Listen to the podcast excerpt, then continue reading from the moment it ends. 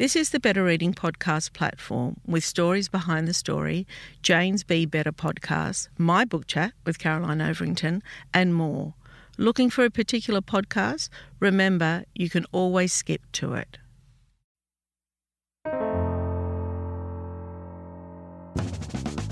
Hi, everyone. I'm Jane Tara, and I'm chatting to authors and experts about their self help, wellness, and personal development books.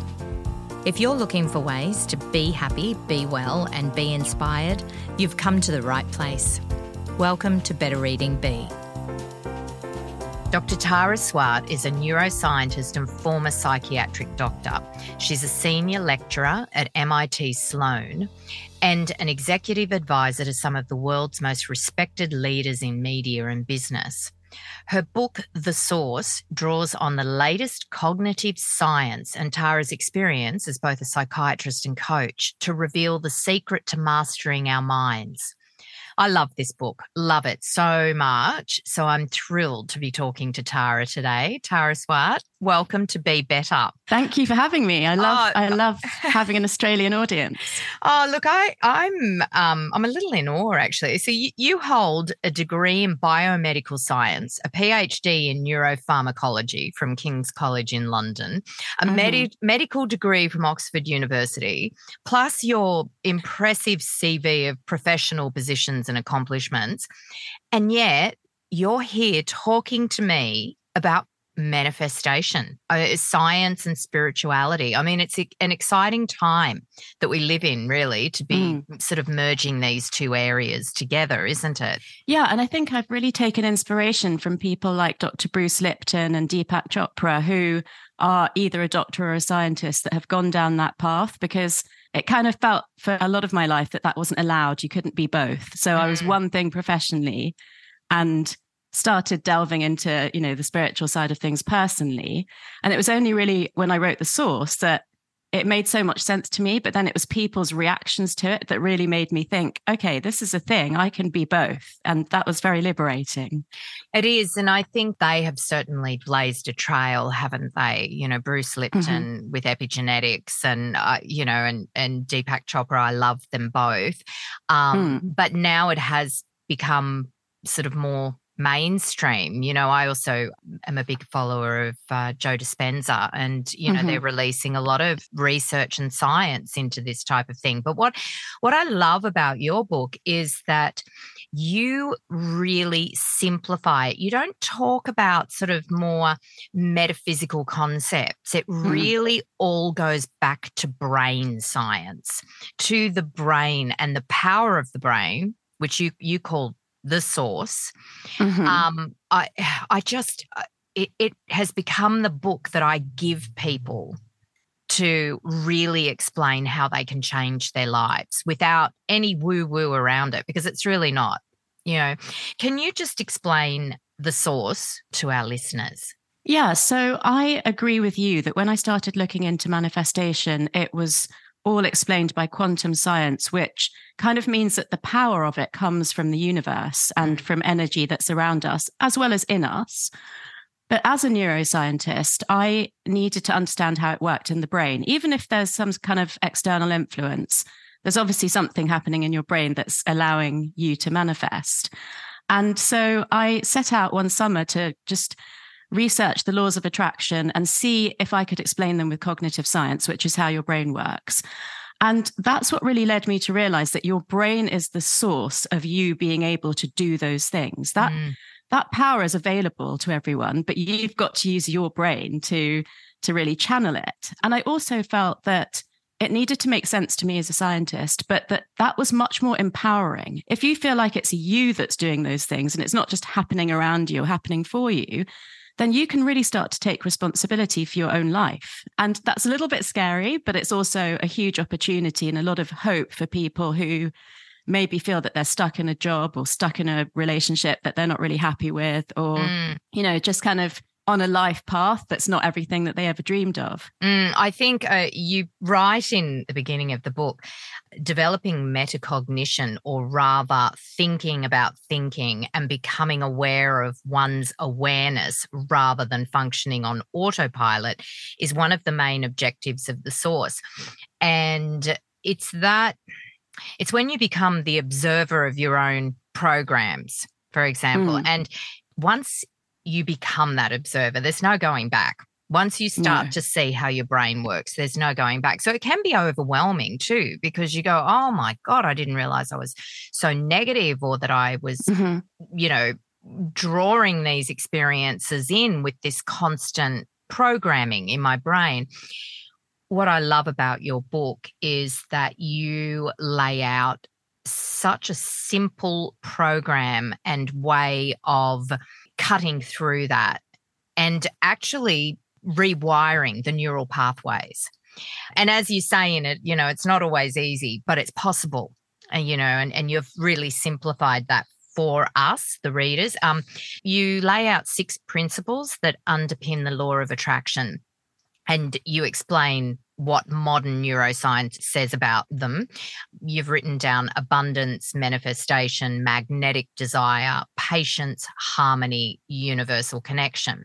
So, all of these anyone who is into kind of self help and everything might, may have heard these, but once again, it's about the science in your book and, and the brain and how the brain works. I want to discuss manifestation in this, and it has a bit of a reputation as woo woo, but you can't just think about something, set an intention, and that thing will magically appear, right? No. You explain how the brain works here, and in particular, and I love this part of it value tagging.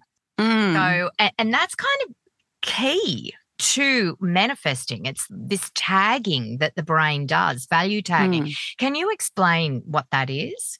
Yeah, I just want to go back a little bit over some of the points that you've raised. So the first one is awareness. And, you know, mm. like you've said, if you're not aware of the way that you're thinking, and it's absolutely human nature to think never negatively, it's a survival mechanism. So if if people are thinking, you know, that's never going to happen for me, or maybe I'm thinking too big, that that's really normal. So becoming aware of that and then using abundance, which is the first part before manifestation, mm. which is the understanding that millennia ago, we had to think of survival rather than thriving. Mm. In the mm. modern world, we're not in danger from a saber-toothed tiger, but it's the psychological safety that affects us. And that's something that we can turn around with our mind and say, you know, I'm safe, I have a roof over my head. I'd like to get a, a raise or a better job and I'm going to go for it. And and that's, you know, what, what you'll try to manifest. So the value tagging part is to do with the fact that we're bombarded with information constantly. I mean, if you read one newspaper today, you would receive as much information as somebody would receive in their whole lifetime 100 years ago. Mm. And even 100 years ago, the brain had to filter out things that weren't, you know, completely necessary. Like we don't feel our clothes on our body all day because we don't need that data going to our brain. So the brain naturally filters out things that aren't important to our survival. And then it tags the things that it considers important to our survival in order of importance. And there's two channels to that. One is things that are logically make sense that, you know, you've got to get up in the morning, get dressed, go to work kind of thing. Um, and then there are things that are more emotional, which might be like to do with your relationship or your self image or your health. So, what we want to do is direct that tagging because if you're not conscious of that, your brain's just going to keep it on survival mode and say like these are the things that you need to pay attention to to survive and and just you know have a decent life but not necessarily put yourself out there take healthy risks and you know try to improve your life kind of more of a step change than little increments. So I'm a big proponent of creating what I call an action board. I love it. To help yes. your brain. Yeah. Yes. So because that's like a vision board, it's images of things that you want in your life. And they can be really literal, like a house, or they could be more metaphorical, like, you know, you could put a heart if you want to find mm. love. Mm. If you look at those images every day, you visualize them becoming true, you believe that they are true, you know, will definitely become true, and you give gratitude for that, you are completely rechanneling the value tagging in your brain. Mm, right. That's the connection. That's it's the value tagging. And you start mm. to, your brain starts to, well, it preps and it starts to look for those opportunities mm-hmm. or those experiences or those people or whatever that will draw that visual data in that uh, you know that you you've placed onto a vision board i mean i've done for years now i've done mind movies and things but i've actually changed over mm, just prior to reading the book but then i went oh yes you know says mm. here so i'm doing the right thing stop doing mind movies and um, just doing vision boards for all sorts of things like if i have a period of time in my life coming up that i just really want clarity around mm-hmm. how i'm going to approach that period I'll make a vision board for it, you know, just on Canva or something like that and keep going yeah. back to it. And and it's like, ah, I've I've sort of I, I'm very clear about what I want. And then my brain, as you say, value tags things to help me get there, I guess. Okay, Jane, I've got a tip for you to take you to the next level. Mm-hmm. Because when I hear that people are using Canva or Pinterest or Google or whatever, what I feel as an as a neuroscientist is that you're obviously a specific manifester. Not everybody is. Some people are more general. Mm. That you're looking for things that you know that you want. Mm. But the problem with that is that you're still contained by what your brain believes you're capable of.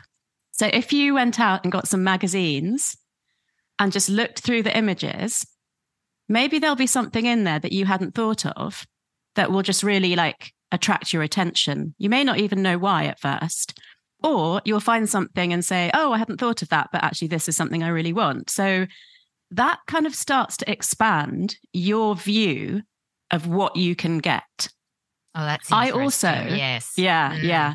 Mm. Because otherwise, you're only going in with a focus of this is what I want. And it took me years to, to do this because mm. I used to do this is exactly what I want.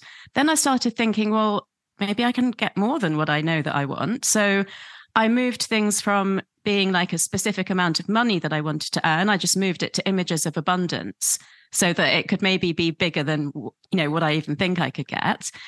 And then I started leaving more space on my board or using a really metaphorical image like a unicorn to represent something that I haven't thought of yet, but could come in as a really great big surprise. Oh, I love that so much. I'd love to hear about what your unicorns have been. oh, wow. That's great. I love it. Mm. And you're right. You're right. Because I'm still creating a vision, I guess, of what I think I can achieve rather than mm. the unknown. Yeah, exactly. And, you know, the unknown is scary. And I wouldn't suggest what I've just said for people if they're starting to make a vision board for the first time. But because I know you've done mind movies and you've done vision boards, I, I just, I felt like, you know, I wanted to also give you something on your podcast that's maybe not in the book, you know, something mm. that hasn't been heard before. Because when I do my podcast, I always want to get like a new nugget from people. Well, I I love that one, and that's going to be my weekend uh, weekend at home. Yeah, I'm going to make. Yeah, make yeah, I know up. what you're doing this yeah, weekend. Yeah, yeah.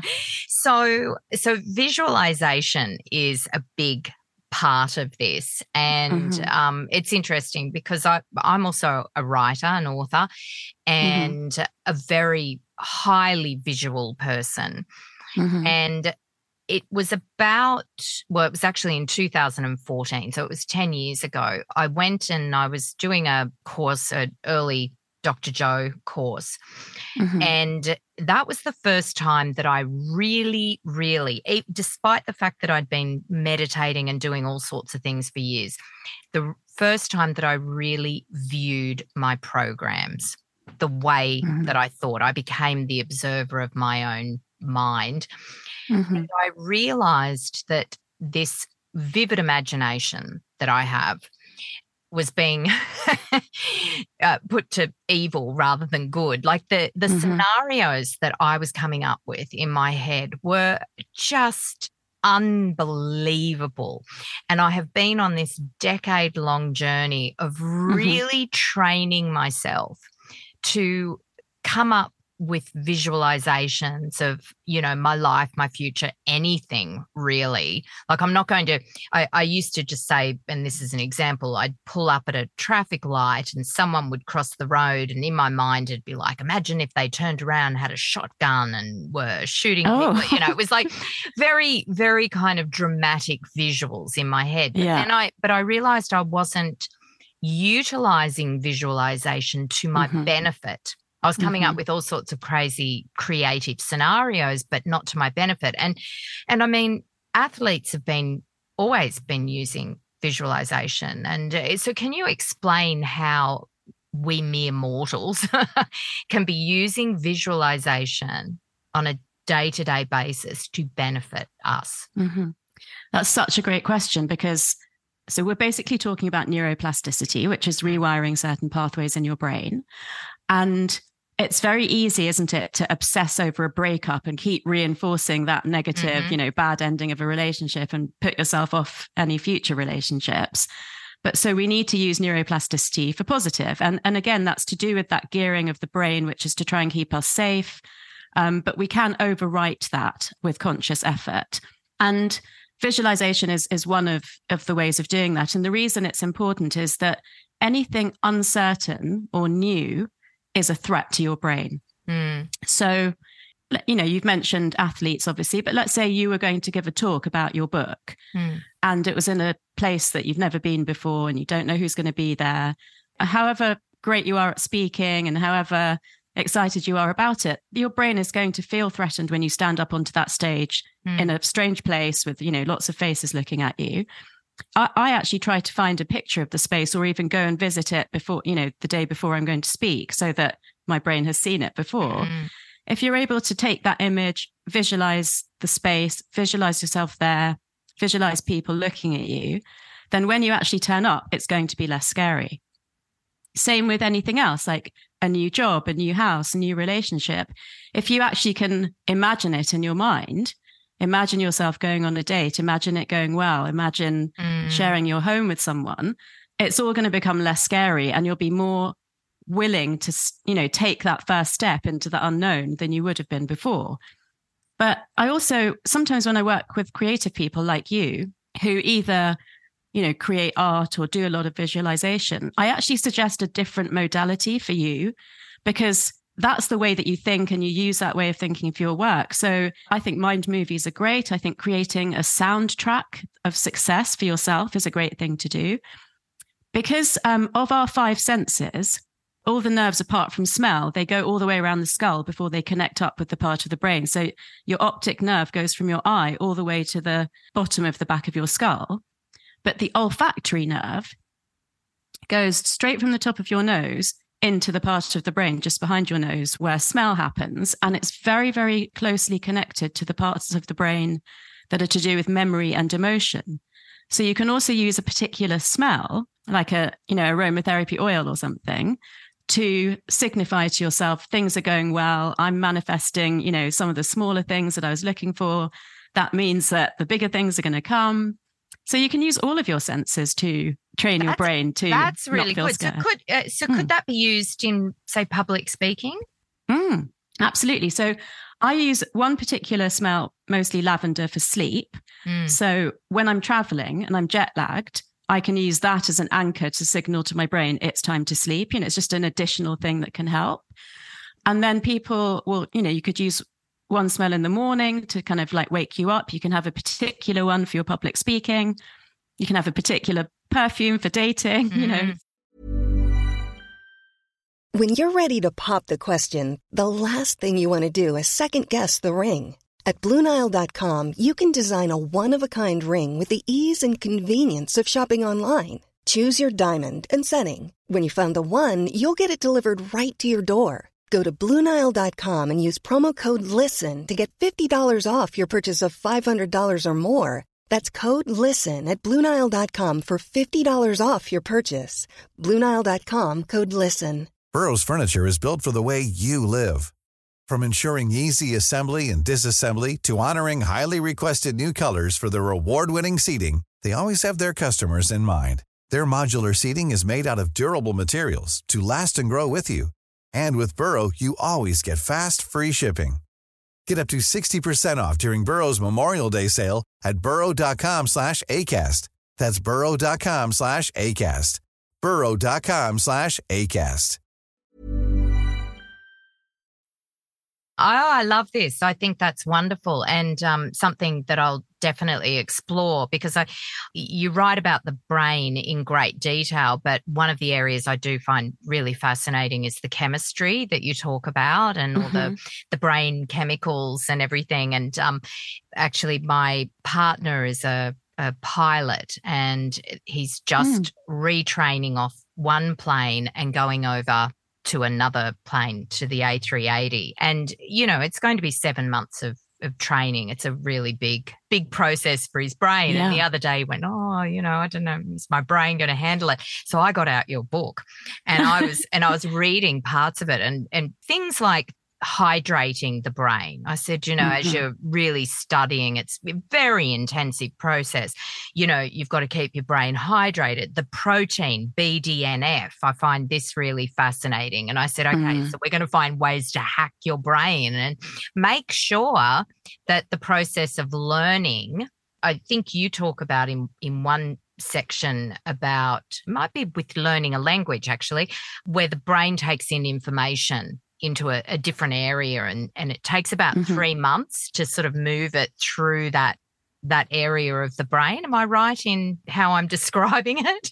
So yeah you're you're absolutely right. Basically you're building up you're connecting neurons in your brain that already mm. exist and you're create and potentially creating new pathways. I never like to put a timeline on it because i think it depends how intensely you're learning something. So if I use that app Duolingo to learn Spanish at home and I kind of try and do it every day, but I don't necessarily do it every day, compared to if I actually go to a Spanish class and then go and live in Spain for a month, just, you know, you can see how the timeline's going to be different for how mm. proficient you become at that language. So, you know, and as soon as I hear about your partner, I think he's doing one of the best things that you can do for your brain in adulthood, which is, you know, learning something new. And it's quite a big thing. So it's forcing your brain to change. And that, you know, that is a little bit scary, but you need to have a little bit of fear or anxiety around that process because it actually spurs you forward, but just not too much fear or anxiety. And you also need to have the appreciation for learning, the excitement about it all. And, you know, just draw on things like the last time you had to learn something that big there was a time where you felt like saying, "Oh, I don't know if my brain's going to handle it," but you did. Mm, mm, so you know you're going to yes. go through the same process. So I mean, I've I've certainly never learned how to fly a plane, but um, no. but you know, I I can remember living in. I lived in Tokyo for many years, and I also lived in Vienna.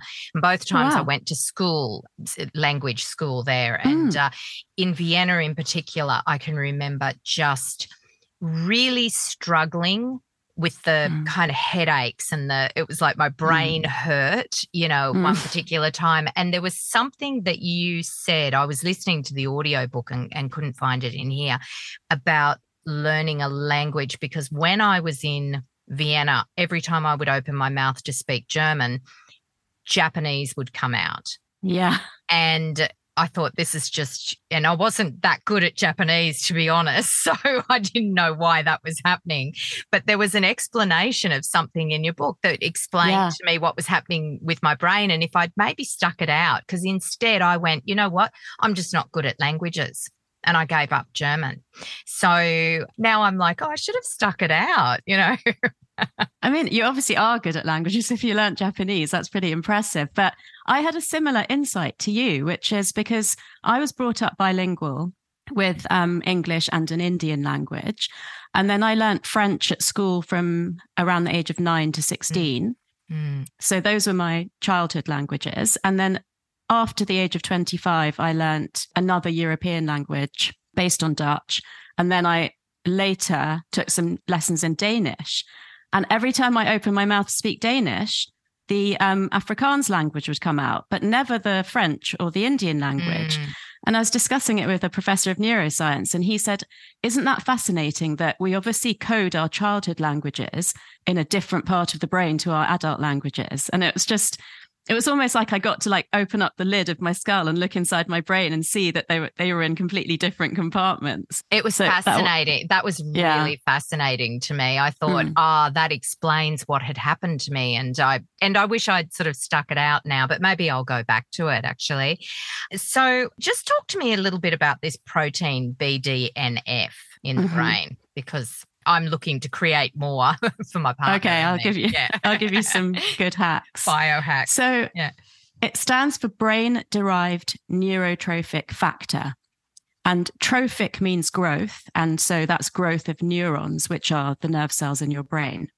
So there, there are three types of neuroplasticity, which it means that you're changing things in your brain. And the, the easiest one is myelination, which is a fatty substance that coats some pathways in your brain and makes them conduct faster messages. So that's what athletes use repetition for. Repetition myelinates neural pathways. There are reasons that we have slow and fast pathways. So, for example, if you put your hand in the fire, your reflex to snatch your hand out of the fire is fast pathway, but your pain reflex is a slow pathway because if you were incapacitated by pain, you wouldn't be able to get away from the danger. So you feel the pain a bit later. And then there's synaptic connection, which is fully grown neurons that can make more connections. You know, as you learn German, the pathways for German will make more and more connections. And then there's neurogenesis, which is the growth of embryonic nerve cells into fully formed nerve cells, which then connect up with others and might may or may not get myelinated. So neurogenesis doesn't happen a lot in the adult brain, but it obviously happens around the memory centers because we're laying down new memories throughout our life. And if we, you know, take on an intense new learning, then it may happen in association with that. So that that's basically like of the three ways that you can change your brain, that's the most, that's the hardest one. And it's kind of the one that makes the biggest difference in your brain. And the main ways to improve BDNF production in your brain are aerobic exercise. And I always like to add that the good news here is if you're regularly exercising, then the turnover of these cells in your brain is about 13, 14%. Mm. If you have not been exercising, but you then start, the turnover is more like 30%. So that's always my excuse for kind of, you know, having fallen off the exercise schedule and starting again. Yeah. Yeah. Because I did read that and I thought, oh, Pilates isn't going to cut it, is it? I need to up the ante on my exercise. Yeah. yeah. But, but equally, you do need to be careful because I am not an advocate of high intensity exercise because that's actually very stressful for your brain and body. So it can produce quite a lot of adrenaline and cortisol, which mm. actually kills brain cells. So, you know, it's being active, aerobic, not being sedentary, but not necessarily, you know, really upping the ante like too much. Mm. And then the other thing is, you know, you've mentioned hydration and, you know, we, we would also say like deep breathing and managing your stress, a part of it. But the other main one is through your nutrition. So obviously, you know, baseline, eat healthily and regularly. But for BDNF production, the darker foods that you can eat. So, you know, making choices like black beans over white beans, purple sprouting broccoli over green broccoli, blueberries over strawberries, black lentils over yellow lentils. Those dark skinned foods. Oh, and the good news is it includes dark chocolate and good quality coffee, because I know you Australians love your coffee. I have dark chocolate every single day, actually. And of course, my coffee. Yes, it's an art. Yeah. so, all of those dark skinned plant based products contain more antioxidants than, than the, their regular counterpart. And they're particularly um, called anthocyanins, and they help production of BDNF. So mm. aerobic exercise and dark skinned foods are the top two. I'm going to up my intake of dark chocolate tonight. Is it wine? Does wine count? like I mean, red wine is yeah. is better than white wine for that reason, but unfortunately, yes. alcohol is also a neurotoxin. So yeah, I it's really, all about balance. I, I feel it now. Actually, when I'd some, I can't drink that much anymore, unfortunately. So with sleep, let's just talk briefly about sleep, and I know how important sleep is for the brain. What does it actually do? Like if you're getting, uh, say, and you say seven to nine hours or eight to 9 mm-hmm. hours a night, and mm-hmm. that's what I can't function unless I get eight hours minimum a night. What does it do? What's the process that the brain goes through? So it can actually work effectively. So I'm really glad to hear you say that you feel in yourself that you need that much sleep. I'm the same. There are still a lot of people out there that don't believe that we need that much sleep. And and look, that's a population norm figure. It's not the figure for every single person, but you know, there's 5% of people at either end who need more or less than that. And all of the people that I meet who say, oh, I can manage on four or five hours sleep, they can't be in those 5%. So, mm. so you know, some people definitely aren't getting enough. The, the way to know if you're getting enough is if you naturally wake up at the weekend at the same time that you have to wake up during the week and you're fine, you're probably getting enough sleep. If you have to lie in, if you need to take naps, if you feel like you could sleep all weekend, you're probably not getting enough sleep during the week. Mm. The main reason for saying seven to nine hours is that there's a really important cleansing process of the brain that goes on overnight, and that takes seven to eight hours. So you need to be in bed for longer than that to allow that process to happen. It's Nobel Science Prize winning research about the glymphatic system. So it's like the lymphatic system in your body, but because it's to do with glial cells in your brain, it's called the glymphatic system. And we used to think that because there are sort of like, there's obviously fluid around the brain, be- between the brain and the skull. And there are sort of like lakes inside the brain as well. And we used to think that there was a passive trickling through of that fluid overnight.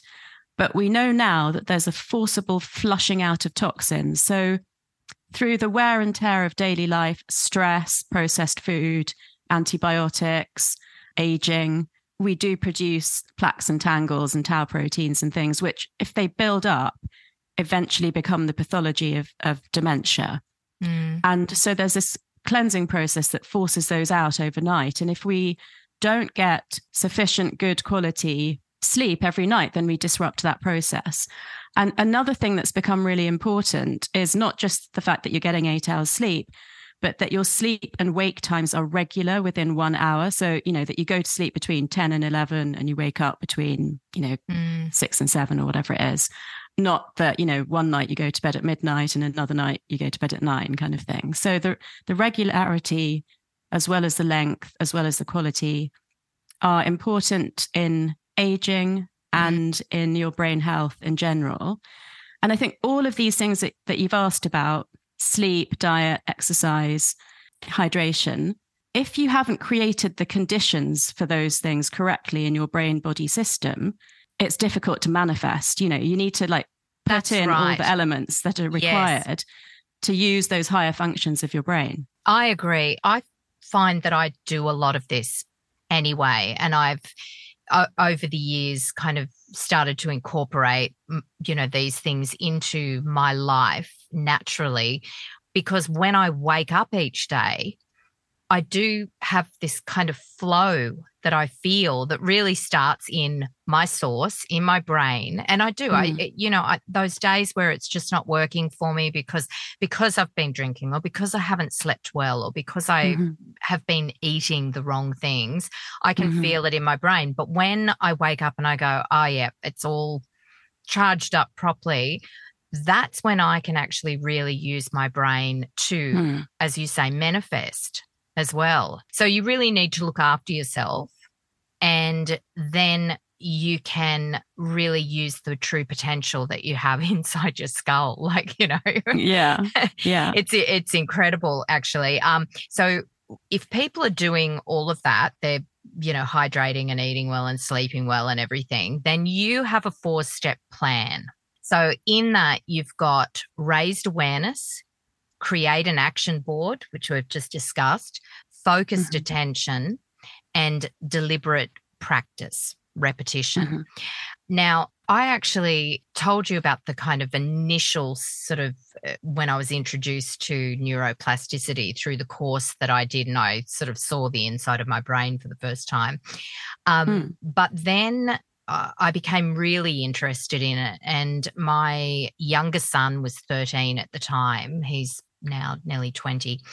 And he was struggling from dyslexia and it was impacting his mental health.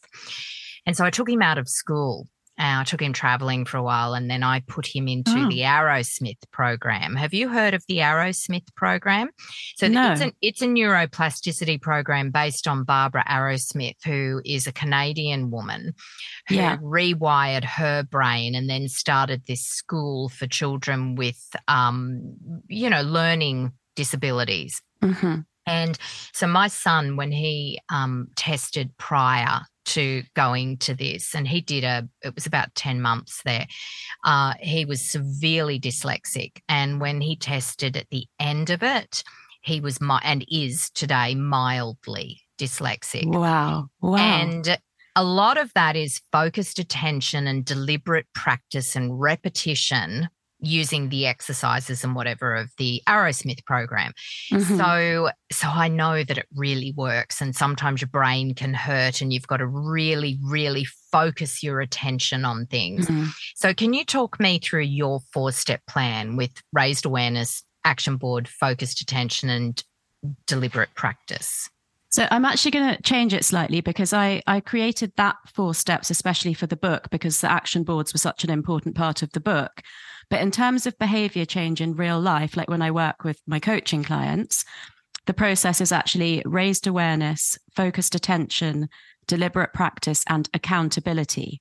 So I Hmm. kind of switched it around in the book because the action board keeps you accountable because you can clearly see have I manifested these things or not. But if you're if it's separate to using an action board, then the process starts with raised awareness, which I always think is 50% of, of the battle. You know, if you know what it is that you need to change, Mm, you're halfway there. It's- The not knowing is is like the the gulf of not being able to do anything about it.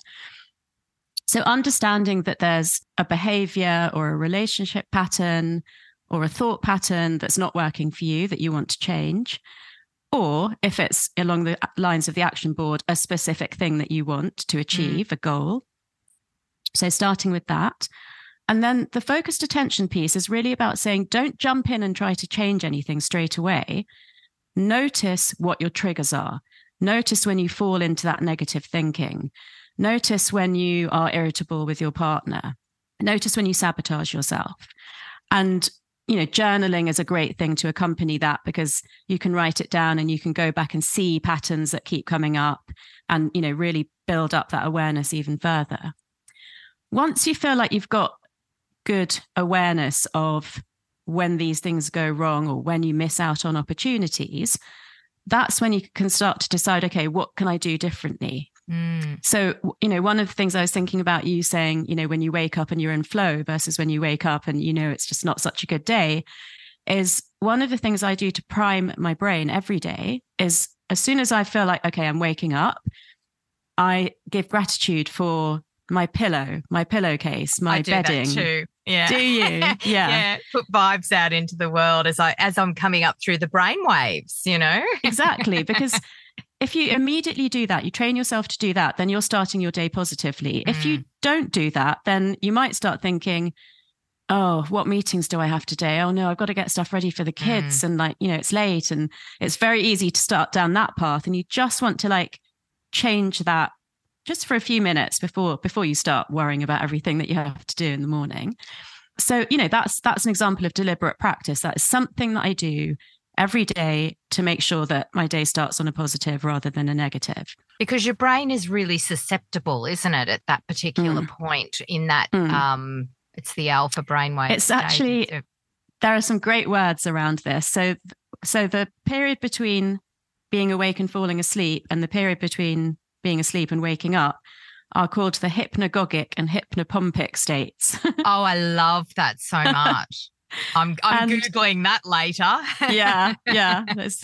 So that's why it's good to look at your vision board just before you go to bed. And it's good to, you know, do have some positive thinking or do some deep breathing just as you're waking up. So in real life, you know, that deliberate practice might look like taking a pause before you react to something that your partner said. It might look like having better boundaries when you go dating. It might look like having, you know, the courage to ask your boss for a raise.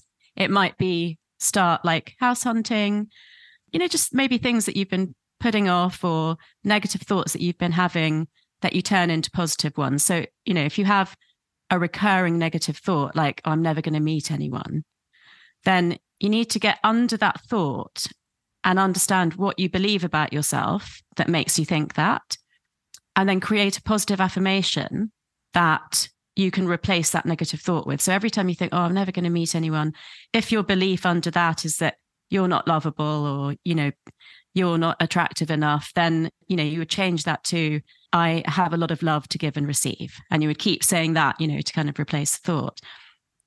And then the accountability piece is really that we all have New Year's resolutions that mostly we don't keep. So it's kind of about making sure, either with an action board or with a coach or a friend, partner, that these are the things I'm working on. These are the things I want to change. These are the things I want to achieve.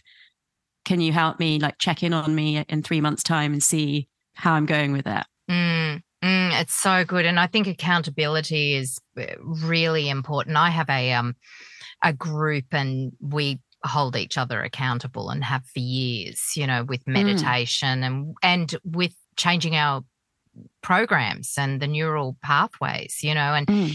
sort of the language that we use is this kind of language. We'll talk to each other about, well, you know, why do you think that? And that's going back to that mm. thought that you have of whatever a, a, program. One of my great ones is, oh, I've got to do everything alone. Got to do it. Do you? Is that correct? Hmm. Why are we thinking that again? Didn't we deal with that last year, you know, and yeah, prove yeah. it wrong? So, you know, then replacing that thought every time it comes up and go, well, no, that's not true. Um, and that's back to that metacognition, isn't it? Being able to challenge your own mm. thinking rather than becoming engulfed by the emotions. And, you know, I'm guessing if we had longer that that's that's probably a neural pathway that's been there since childhood, which is why Absolutely. even though you've worked on it, it can crop up, especially when you're stressed. Yes, yes, absolutely. And it um, cropped up just recently. And I thought, oh, wow, this old friend, you know, haven't yeah. seen this for a while. And I was, I was tired and yeah. stressed at that particular week. But it, it is interesting that, you know, those really deep seated ones. But yeah, I've been doing this work on myself now for five years, like really mm. committed mm. heavily to um, to this for five years, and the difference in my life and what I've been able to manifest mm-hmm. in my life is incredible. It's mind blowing mm. because I've used my source, you know, and I've gone in and I've changed a, so many different patterns and beliefs that I had about myself and about the world and how I perceived things. And um, so I know that it works. I absolutely know that it works. And my life yeah. is uh, an example of that.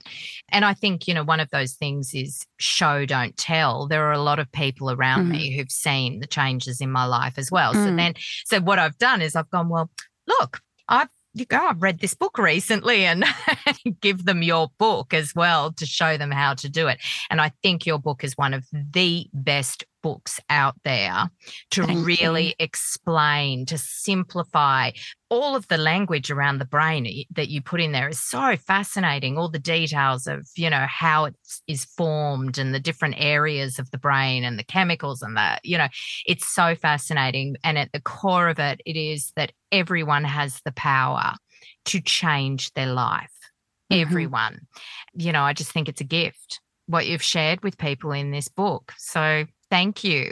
Thank you so much. That makes me so happy because it was hard work. I'm not really a natural writer, but the ideas were very important to me. And, you know, I feel inspired by listening to the self development and well-being journey that you've been on. I can see that you've done the work and, and you've experienced the benefits. I just want to say for the listeners that even for me, who's been doing this for a long time and written a book about it, it comes and goes. You know, there are times when I'm like, be careful what you wish for because I'm just manifesting like crazy at the moment. And there are times where that's just not happening. And that's mm. okay too. So I think, you know, understanding your own rhythms as well and, and being okay with that. And that's why, you know, you mentioned the six principles and later on there comes like patience and harmony and universal connection.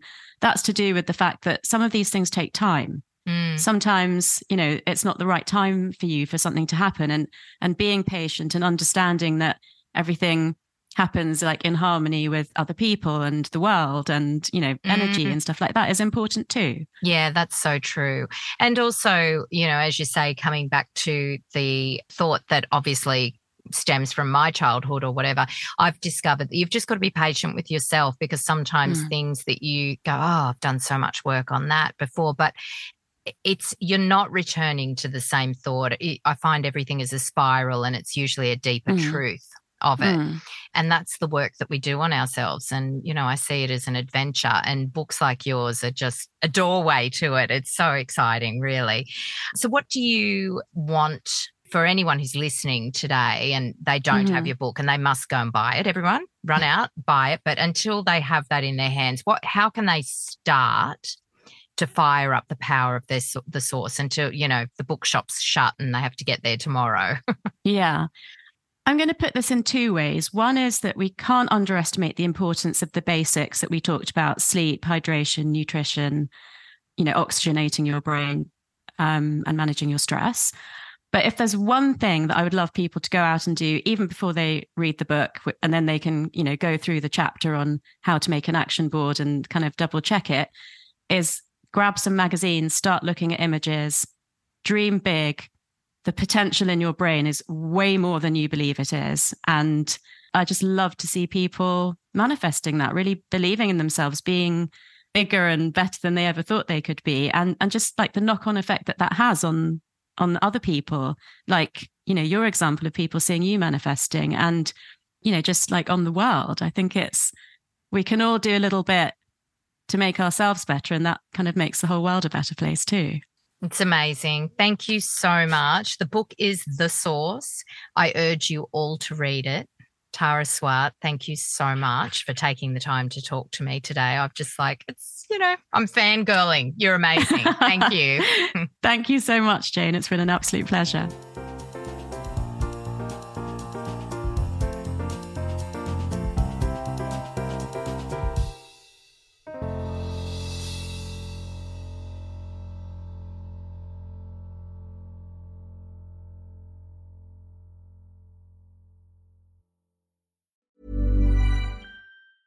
Mom deserves the best, and there's no better place to shop for Mother's Day than Whole Foods Market. They're your destination for unbeatable savings, from premium gifts to show-stopping flowers and irresistible desserts. Start by saving 33% with Prime on all body care and candles. Then get a 15-stem bunch of tulips for just $9.99 each with Prime. Round out Mom's menu with festive rosé, irresistible berry chantilly cake, and more special treats. Come celebrate Mother's Day at Whole Foods Market.